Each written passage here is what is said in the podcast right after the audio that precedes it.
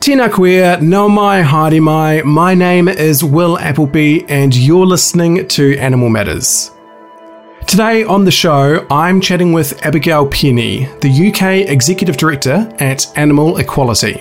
Animal Equality are an international animal protection organisation and are most well known for their undercover investigations. Those investigations recently fed into a BBC Panorama documentary that aired in February, which exposed the UK's dairy industry. The documentary sparked considerable debate in the UK, thanks in large part to the damning undercover footage gathered by Animal Equality. Not only did they expose examples of cruel and illegal behaviour, but it also showcased the inherently cruel farming practices that are considered normal industry standard behaviour in the dairy sector. It's not often we get to hear from organisations who are on the coalface of investigative animal advocacy, and it was a joy to chat with Abigail. So, without further ado, here is my kōrero with Animal Equality's Abigail Penny.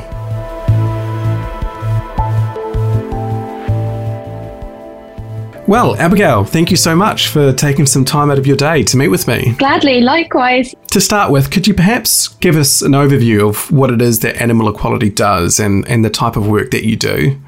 Yeah, of course. So, uh, Animal Equality is an international animal protection organisation. Uh, we have approaching 100 colleagues, uh, nine of whom are in the UK, which is the entity that I oversee. Um, and we're in eight different countries, so dotted all around the world. Uh, we're actually an effective altruist charity, and so what that means is we try to pretty much stretch the very precious resources that uh, our donors and supporters entrust in us. Uh, and make sure that it goes as far as possible for animals. So we dedicate our efforts for farmed animals specifically, given the scale, the severity, and the intensity of their suffering. Uh, we're most known for our undercover investigations, which I think is probably going to be the hot topic of today's mm. discussion. Um, and we go into slaughterhouses and uh, undercover into factory farms as well, really to witness and document what's taking place. And then we leverage our findings to encourage politicians to put in place meaningful uh, legislation to better protect the animals that are currently trapped in the system. Uh, and then we also work with companies and engage them to again kind of raise the bar for the animals that are, are currently being used and exploited for uh, human consumption. So, what kind of investigations does Animal Equality undertake? Yeah, I mean, it's a big question um, and a lot to fit in. I feel like we could probably go on for hours talking about all of our different investigations. I think the crux of it is uh, we always focus on farmed animals um, and always are looking for uh, either slaughterhouses or, or factory farms, but trying to find something that perhaps hasn't been seen before, or really to show consumers what's really going on so that they're informed, that they can make compassionate food choices. Uh, so, for example, uh, last year in the UK, we released uh, a first of its kind investigation into a Scottish salmon slaughterhouse. Mm-hmm. So, it had never been done before in the UK that somebody had actually worked within a slaughterhouse. And so it meant that we were able to capture these really close up images of what was actually taking place on the ground. And of course, it's a far cry from what we're told by these companies mm. and by the accreditation schemes. So what we actually did find was that although they had invested millions of pounds in a stun kill machine, it wasn't working properly for mm. whatever reason. Um, and that meant that a significant number of salmon were coming out of that machine still conscious, and that was verified by a number of experts as well. And so it meant many of them were being handled, which is incredibly painful. They've got these receptors on their body, and it means that they're really delicate animals that are being touched a lot. They were then being hit by uh, a baton, which is also called a priest, um, as some some of them as many as seven times before they were eventually stunned, and some of them were having their gills cut while they were still conscious and alive.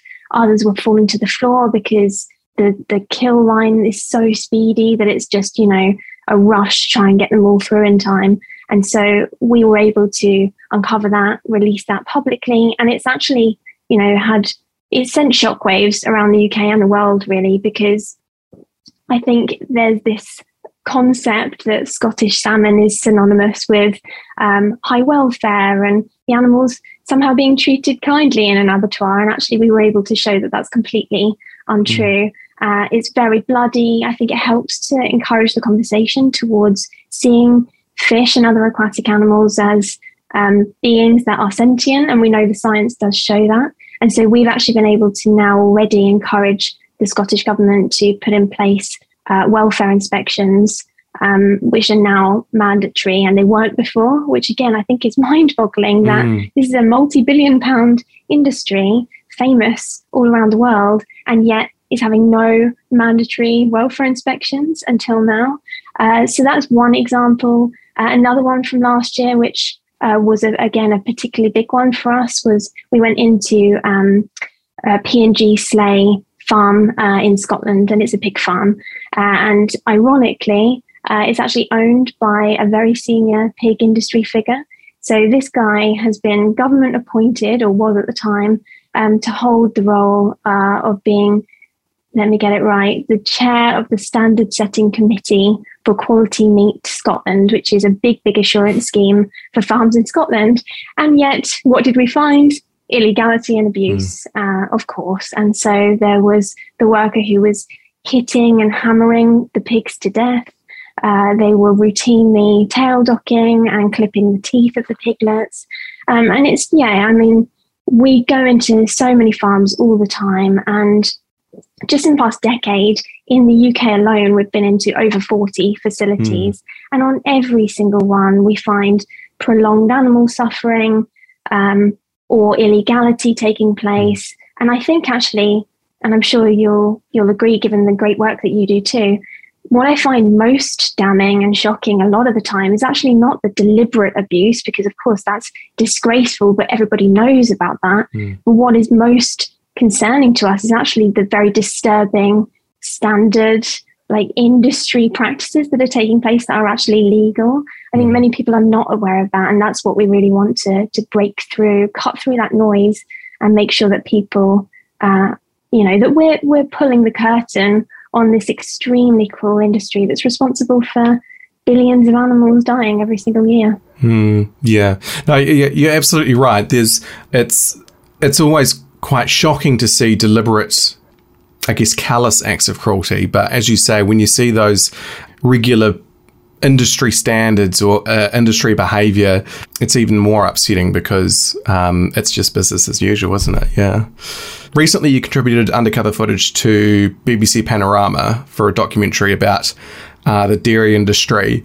When it was being aired in the UK, um, it would have been probably very early morning here, and even we were seeing comments appear on our Twitter feeds because it was it was it was generating so much discourse on Twitter that it was it was we were waking up in the morning. It's like what on earth is going on in the UK, and then quickly figured out it was this documentary. Uh, could you tell us about what this investigation found? Well, I'm I'm very proud and, and pleased to hear that it made it uh, as far as as you and made it over the pond. Uh, well, basically, um, we. I think one thing that's important to mention actually is that sometimes we do go into farms because we've had whistleblowers reach out to us. But actually, a lot of the time we do just pick randomly. And I think that's quite telling. And again, you it makes most sense to now know that when you then find out what we found because uh, you wouldn't, we weren't going in there looking for deliberate cruelty, deliberate abuse. In fact, we actually wanted to simply uncover those standard industry practices. We were looking into a dairy farm called Maddox Farm um, in Wales, and we were hoping to simply uh, film the part and parcel industry standards, uh, you know, how the dairy industry operates. We were looking to film cow and calf separation primarily.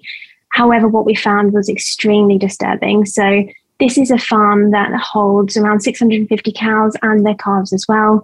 Um, so a medium-sized farm, pretty representative of uh, UK intensive uh, farming. And what we found was that they were um, kicking cows in the udder, they were punching them in the face. Uh, in a few instances, they had this incredibly sharp shovel that they hit them with. Um, they were also using a hip hoist to lift them by their very fragile hips completely off the ground um, to move them to, to other spaces. And then we also found a couple of instances where they were deliberately leaving animals who were in absolute agony. And a vet had already said that they were in serious pain, one of whom had had um, a calf die within her. and we knew they were not going to make it um, to the morning, and yet they decided not to euthanize those animals and put them out of their misery. Instead, they left them to suffer, and one of them didn't make it until the next day. Uh, and it appeared as though that may have been a decision based on trying to save uh, costs, essentially, because the vet himself even said this is one of those farms that likes to save money. So, you know, the, the findings were horrific, really. We did then also film what we expected to, which was the cow and calf separation. So, uh, them being uh, separated within hours of being born. And that also made it into the documentary as well, which I was really pleased about mm. because I think it is important to shine a light on the cruelty. But as I say, I think it's equally so to really make sure that people know this isn't one bad farm, it's not one rotten worker, as the industry loves to tell us, but actually uh, many of the practices that were taking place on the farm are practices that we see all around the world, mm. particularly when it comes to uh, you know, artificially Im- impregnating them and separating them from their young. Hmm. Yeah, it's, it, it, it's I mean an ongoing conversation in New Zealand. Um, the the the calf separation, and, and, as you've just described, it's it's industry practice, and to a certain extent, it's necessary to gather the milk, isn't it? Which is um, yeah, shining a light on that is important um, just as much as it is shining a light on those cruel aspects that you were that you were able to record. Yeah, and I think as well, you know, it was done deliberately by us as a, a strategy, but uh, this was the first time that I pitched any of our footage to a program like Panorama. And really, we were shooting for the stars. I have to admit, wasn't really sure we were going to get a response, and I was pleasantly surprised that we did. Mm. And I think the reason it did work so well for us was that it is dairy, and there's no denying that that is an abhorrent practice. Mm. And there's also no denying that it takes place on every single one of the 8,000 dairy facilities that exist in the UK, whether it's a small holding or it's organic certified or it's an intensive farm, there's no getting around it. And one thing that I did find particularly interesting was that they um, they actually interviewed a representative, a very senior representative from the National Farmers Union, as part of the program, and she just had no explanation for it. She had no no excuse really because we all know that that is a a sad and heartbreaking practice that's taking place. And afterwards, she wrote on Twitter that you can't defend the indefensible. And so, you know, they they kind of were weaving their own web for us. I didn't I had to just simply sit back and watch it unfold really. Wow. And as you say, I think the public just took to Twitter and it just caused an absolute yeah. storm. Yeah. Yeah. Yeah. Uh, what kind of backlash has Animal Equality faced from the dairy industry as a result of this investigation? I mean, SAFE has had similar exposés in the past that have have been broadcast on national television, and and and we got a lot of you know backlash from that. Have you had any? Yeah, what has the response been from industry as a result of this? Yeah, I mean, I'm sure exactly as you encounter. We're used to it by now. I've developed yeah. quite a thick skin for this stuff. I could pretty much write what they're going to say to us in mm. advance because there's just a playbook that they use. There's always these tactics to distract and detract from the issue. Um, it's always the line of it's one bad farm, it's one bad worker. Uh, you know, don't uh, imply that this is the same for all of us. Uh, there's always the favourite of it's been edited with an agenda in mind. You awful vegan activists want to make us look bad, but actually, it's simply not the case. The footage speaks for itself. And so I do, I do think that it's pretty clear to consumers that these are very, very weak arguments. We did mm. see some, um, again, expected uh, but quite funny Daily Mail articles with the headlines of fury. Uh, farmers are very unhappy that this one bad farm has been targeted in that way. Um, but for the most part, I have to say, I think that they were drowned out by the fact that the public just took to it so strongly. Mm. Um, and as you say on, on Twitter, it just went wild. We saw that uh, the hashtags Panorama and Go Vegan, in fact, um, were trending for hours, if not days afterwards. Mm. I have to say, as optimistic as I am, I never expected to see that this would prompt a hashtag saying yeah. go vegan to to start trending. Mm. I think that does just show firstly that the public are not aware, but secondly that when they are aware, they are horrified by it and it is disturbing and they know that. So yeah, really uh, it's very promising to see so hmm. many people saying they're going to ditch dairy off the back of it. We've talked a little bit about the, I guess, the the expected backlash that you might get from um, certain players, but have you had any sort of a high level backlash? Have you had you know, have, have as the industry tries to take legal action, for example?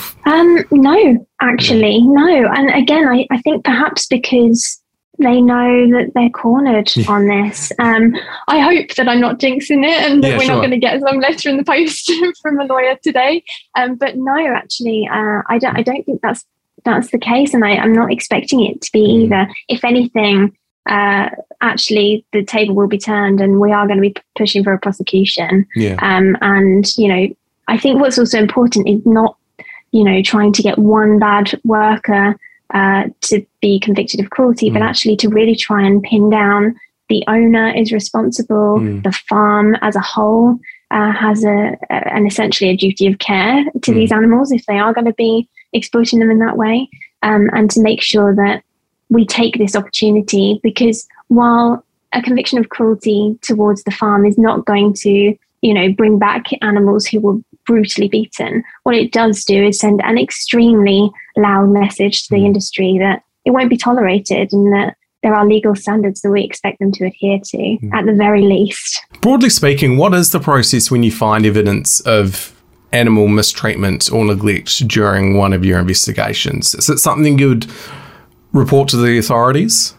Yes, absolutely. So we take it very seriously, actually, to make sure that we're using the full force of the law. Mm. Uh, and so, even if we're not finding deliberate cruelty of this kind, we do very typically find some form of illegality, whether that's mm. you know routine tail docking or routine um, beak trimming, as they like to call it, uh, which hasn't been verified by a vet, for example. So, what we do is we go through all of the footage and then we work very closely with legal experts. We're very fortunate in the UK to have uh, one particular firm called Advocates for Animals who um, are solely there to provide uh, legal guidance mm. for animal protection groups. So we lean on them quite heavily. They're pretty much mm. an extension of the Animal Equality family, um, and they helped us to write uh, uh, a complaint letter that we've now submitted to mm. um, the local authorities who are responsible for a prosecution. And then we work very closely with them to make sure that uh, they're also not going to drop the ball on this and that they yeah. do actually follow through to make sure that there is some sort of ramification for mm. the abuse that we've found. Well, look, Abigail, it's been fabulous to talk to you. And um, from all the way from over here in Aotearoa, we appreciate the work that you do. Congratulations on the documentary. It was it made a huge impact, um, not only on Twitter, but um, obviously much more broadly than that. Um, yeah, we appreciate the work that you do. Likewise. Thank you. It's been such a pleasure. I really appreciate you having me on. Thank you for listening to Animal Matters. This podcast is brought to you by Safe for Animals, Aotearoa's leading animal rights organisation, and produced by myself, Will Appleby. Make sure you subscribe to stay across Animal Matters on whatever your favourite podcast platform is. If you're listening on Apple, please leave a rating as it helps other listeners to find the show. Until next time, mā te wā.